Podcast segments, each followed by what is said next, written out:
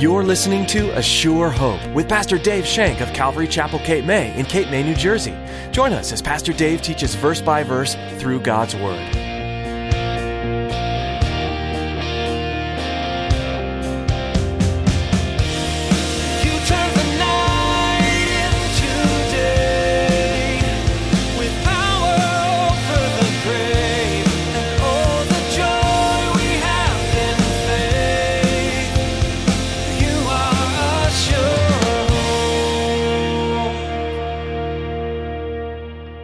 God's plan will continue in your own life, even in your own backsliding, even in your own sin, even in your own pride, and even though your wrong choices, nothing will thwart the plan of God. And even though David failed, God didn't.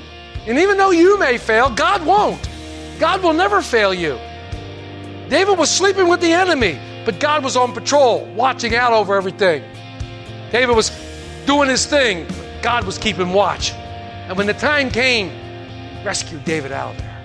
David thought he couldn't be happy or at peace in Israel, and so strayed to his enemies. Yet the Philistines rejected him. David had no one because he had strayed from God and his people. Today, Pastor Dave will explain how God used the rejection of the enemy for his purpose, as he always does. He'll use all things for his good purpose. Now here's Pastor Dave in the book of 1 Samuel chapter 29 as he continues his message, Betwixt and Between.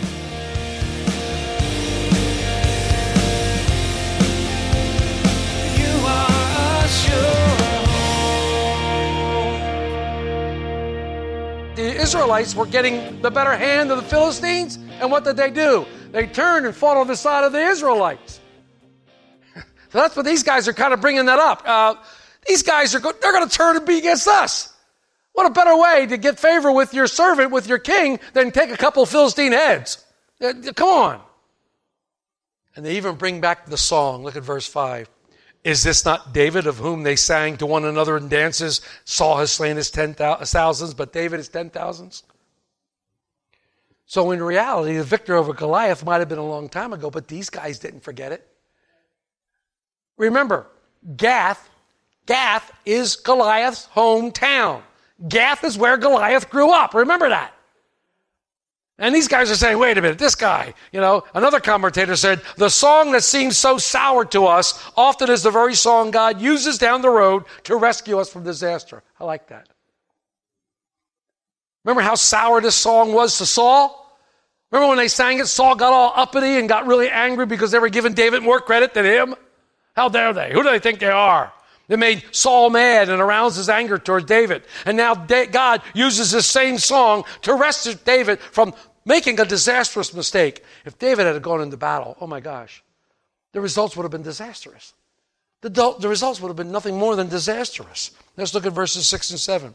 Then Achish called David and said to him, Surely, as the Lord lives. I don't know why this Philistine king is quoting the Lord as the Lord lives. Uh, Did, did something of David rub off? I don't know. David hasn't shown any, any, any following of God to him. I don't know why. Maybe he's just trying to butter David up.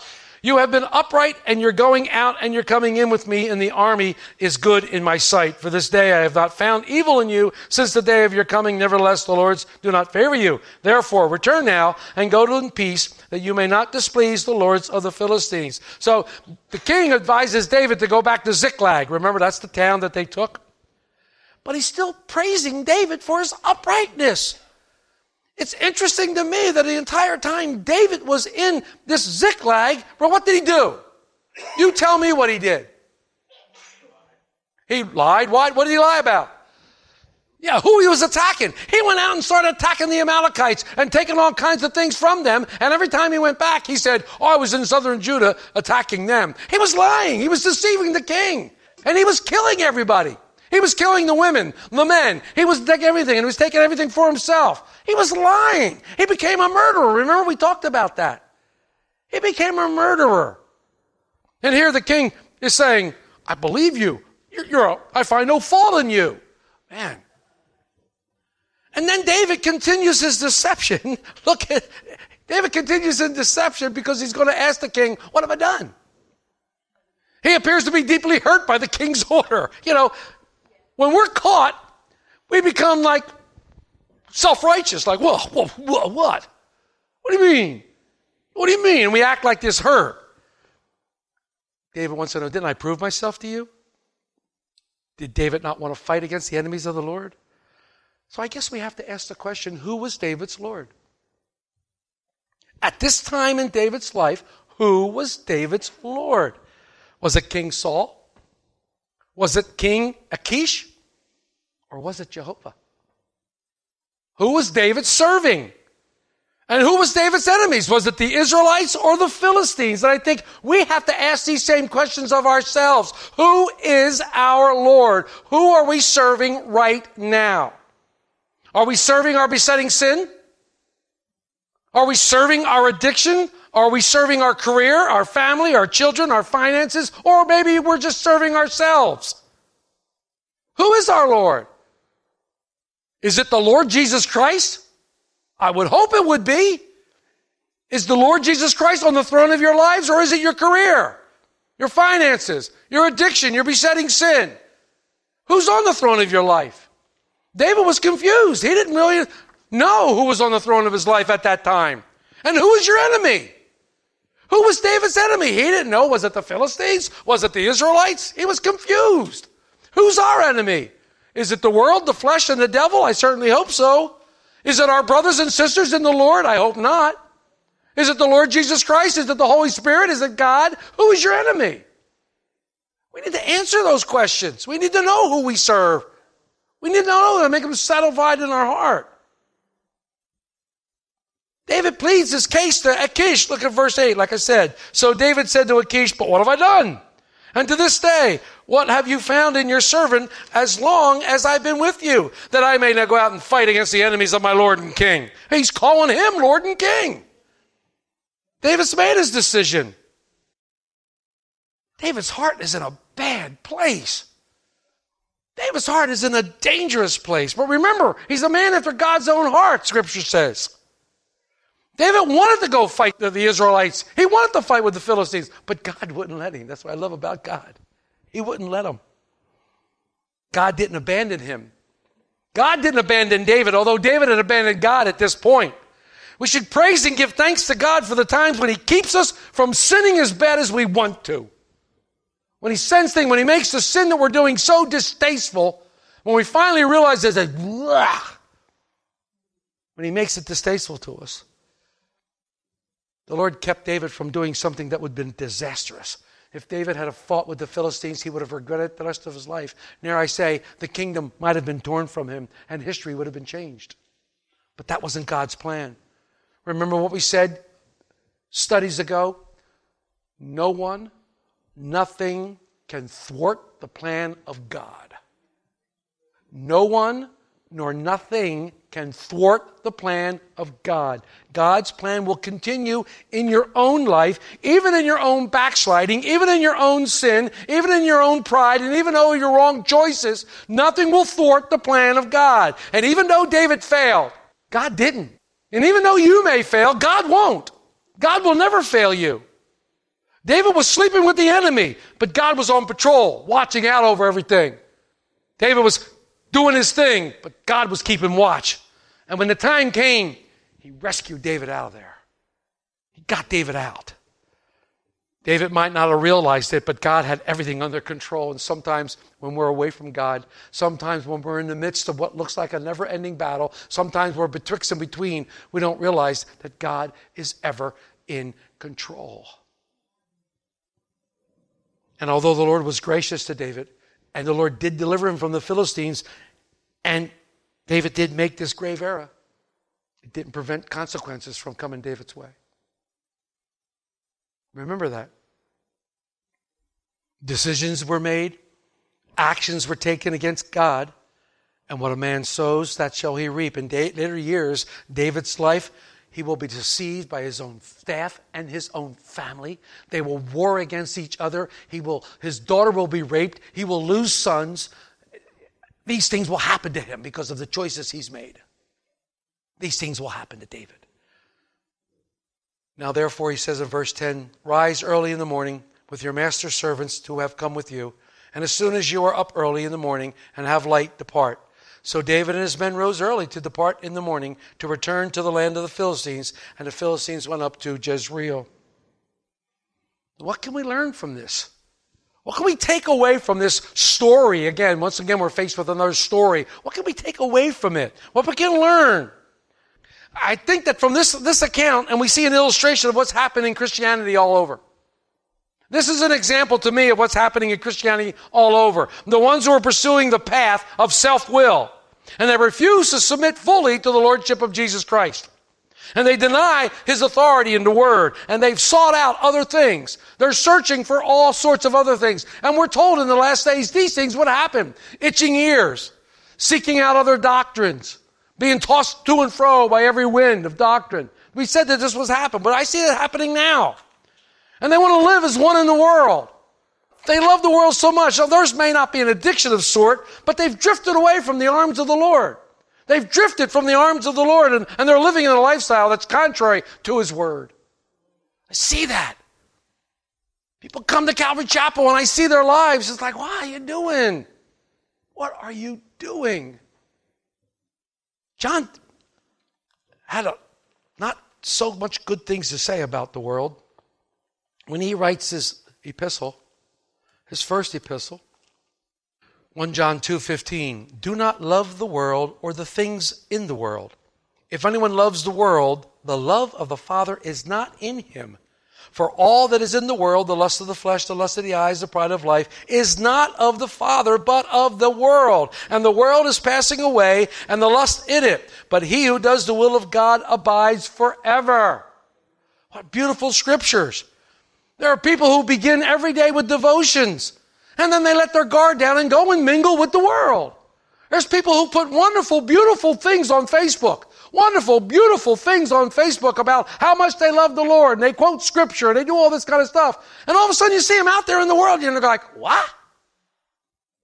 They share ungodly conversations. They never speak of Jesus because they do not want to embarrass anyone, and they don't want to make anyone uncomfortable. We don't want to say sin. We don't want to say hell. We want to say those things. Baloney.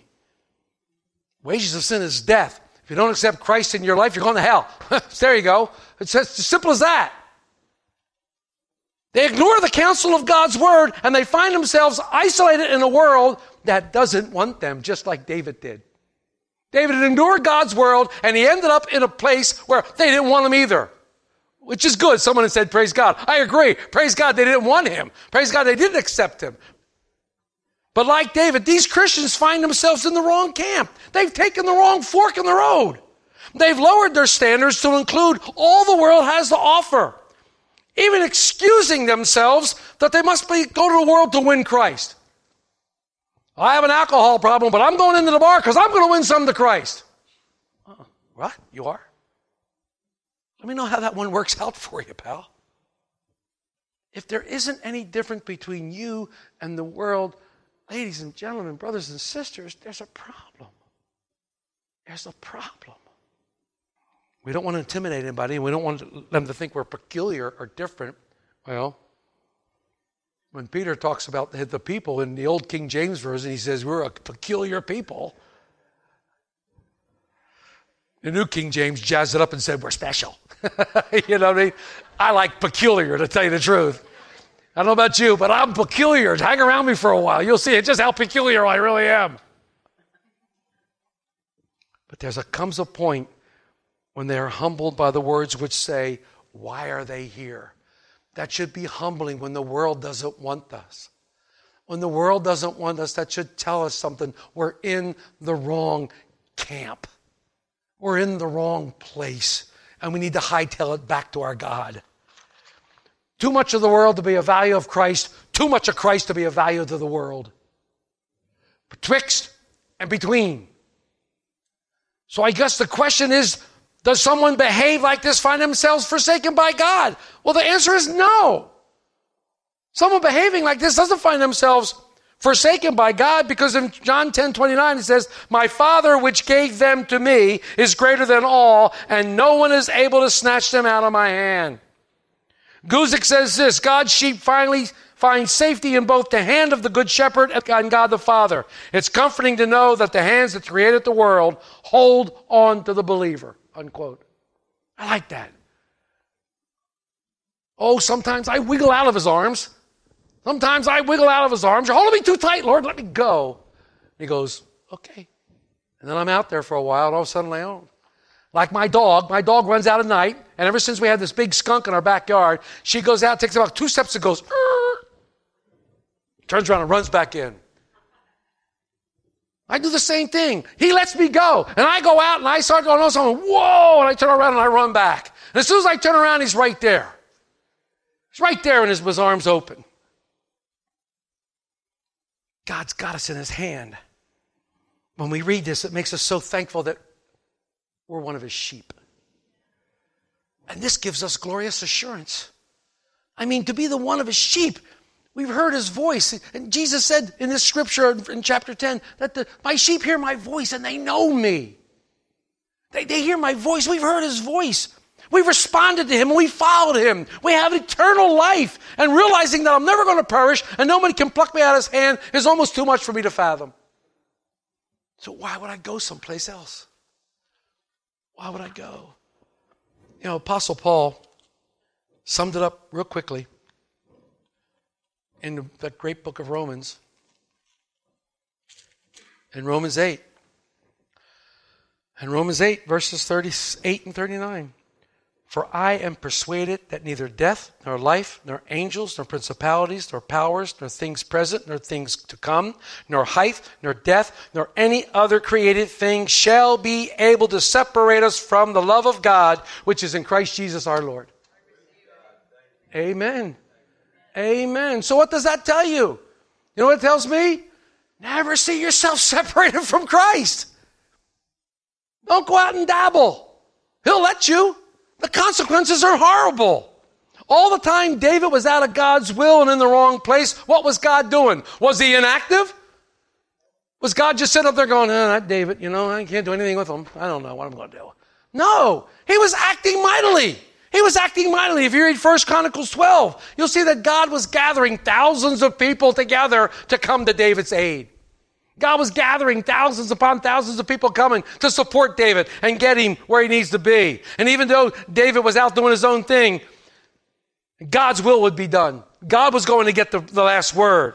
God's will would be accomplished. And although David was out of God's will, thought into the world in the wrong company, God says, Don't worry, David, I'm sending you the Calvary. Here they come.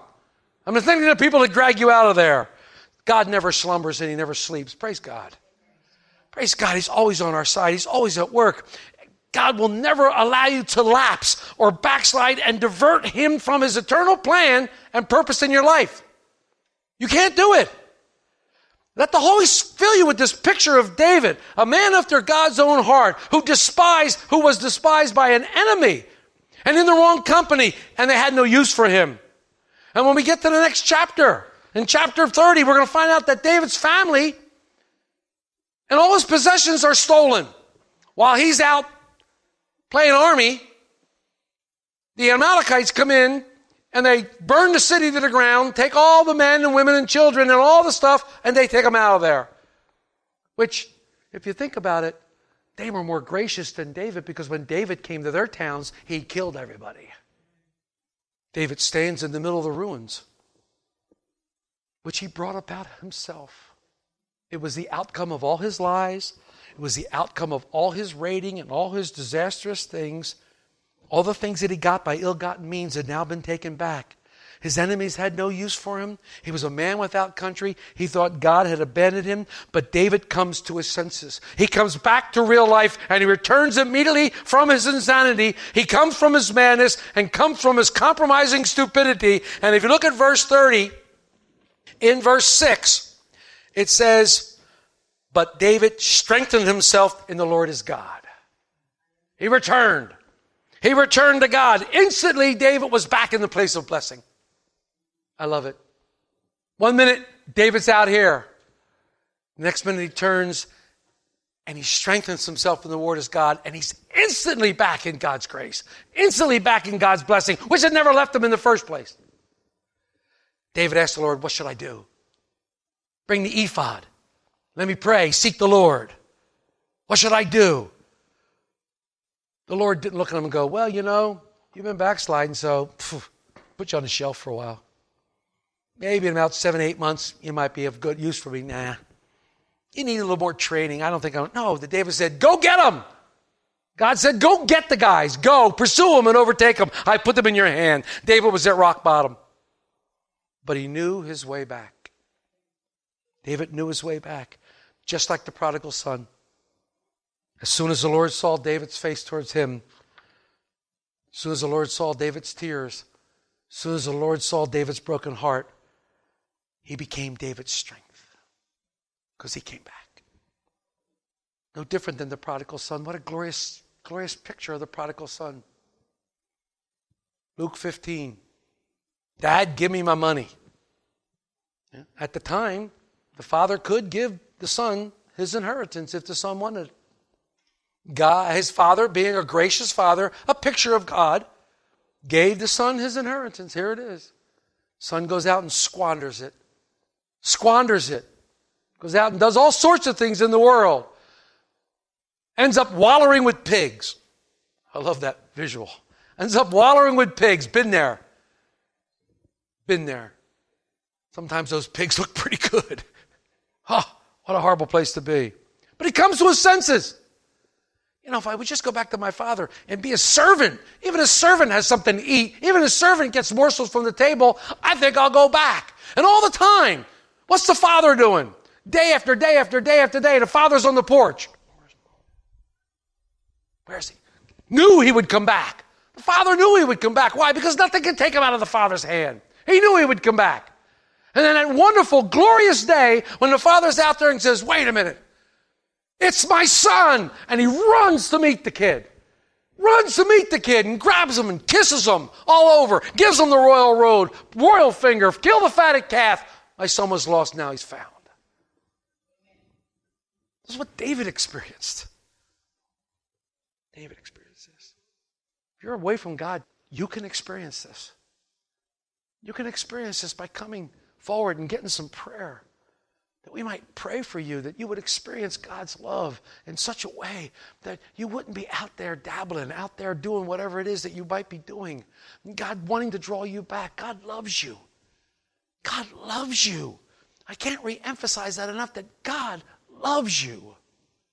He wants nothing more to see you walking in Him, nothing more than see you having the abundant love. He wants to bless you abundantly. He wants to pour out all His blessings upon you, for He loves you so.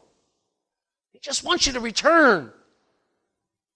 God was so excited when He saw David repent, when David came to his senses and came back to the Lord. We need to get back. If you've slid away, pray for restoration in God's kingdom. Pray to come back. Understand what God wants to do in your lives. You may have walked away from God, He hasn't walked away from you. You may have turned your back on Him, He hasn't turned your back on you. And all the while you have your back turned on Him, He's still working on your behalf. What a beautiful, wonderful God we serve. Amen. You are a sure We're so glad you joined Pastor Dave Shank today for A Sure Hope. This study in 1 Samuel has been taking you further into God's process of fulfilling promises. And it may not look like you'd always want it to. God gave a promise to David when he was young and unequipped to handle the magnitude of what was to come. God still gave him a glimpse to the future, though, and we walked with David to help him grow and learn. God's plan included trials along with victories, but he was faithful to David throughout. Right now, in our country, we are facing a trial never before experienced. Don't fear. God is as faithful to you now as he was to David. He will bring you through, and you can lean on him for strength and comfort in the waiting. We'd encourage you to read ahead in 1 Samuel and discover for yourself how God works life out, and let him encourage you through it.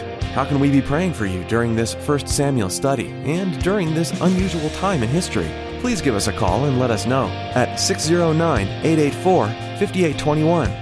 Again, that number is 609 884 5821. We are pleased to be able to bring you teachings from God's Word on each edition of A Sure Hope. If you'd like to hear more from this series in the book of 1 Samuel, visit ASureHopeRadio.com.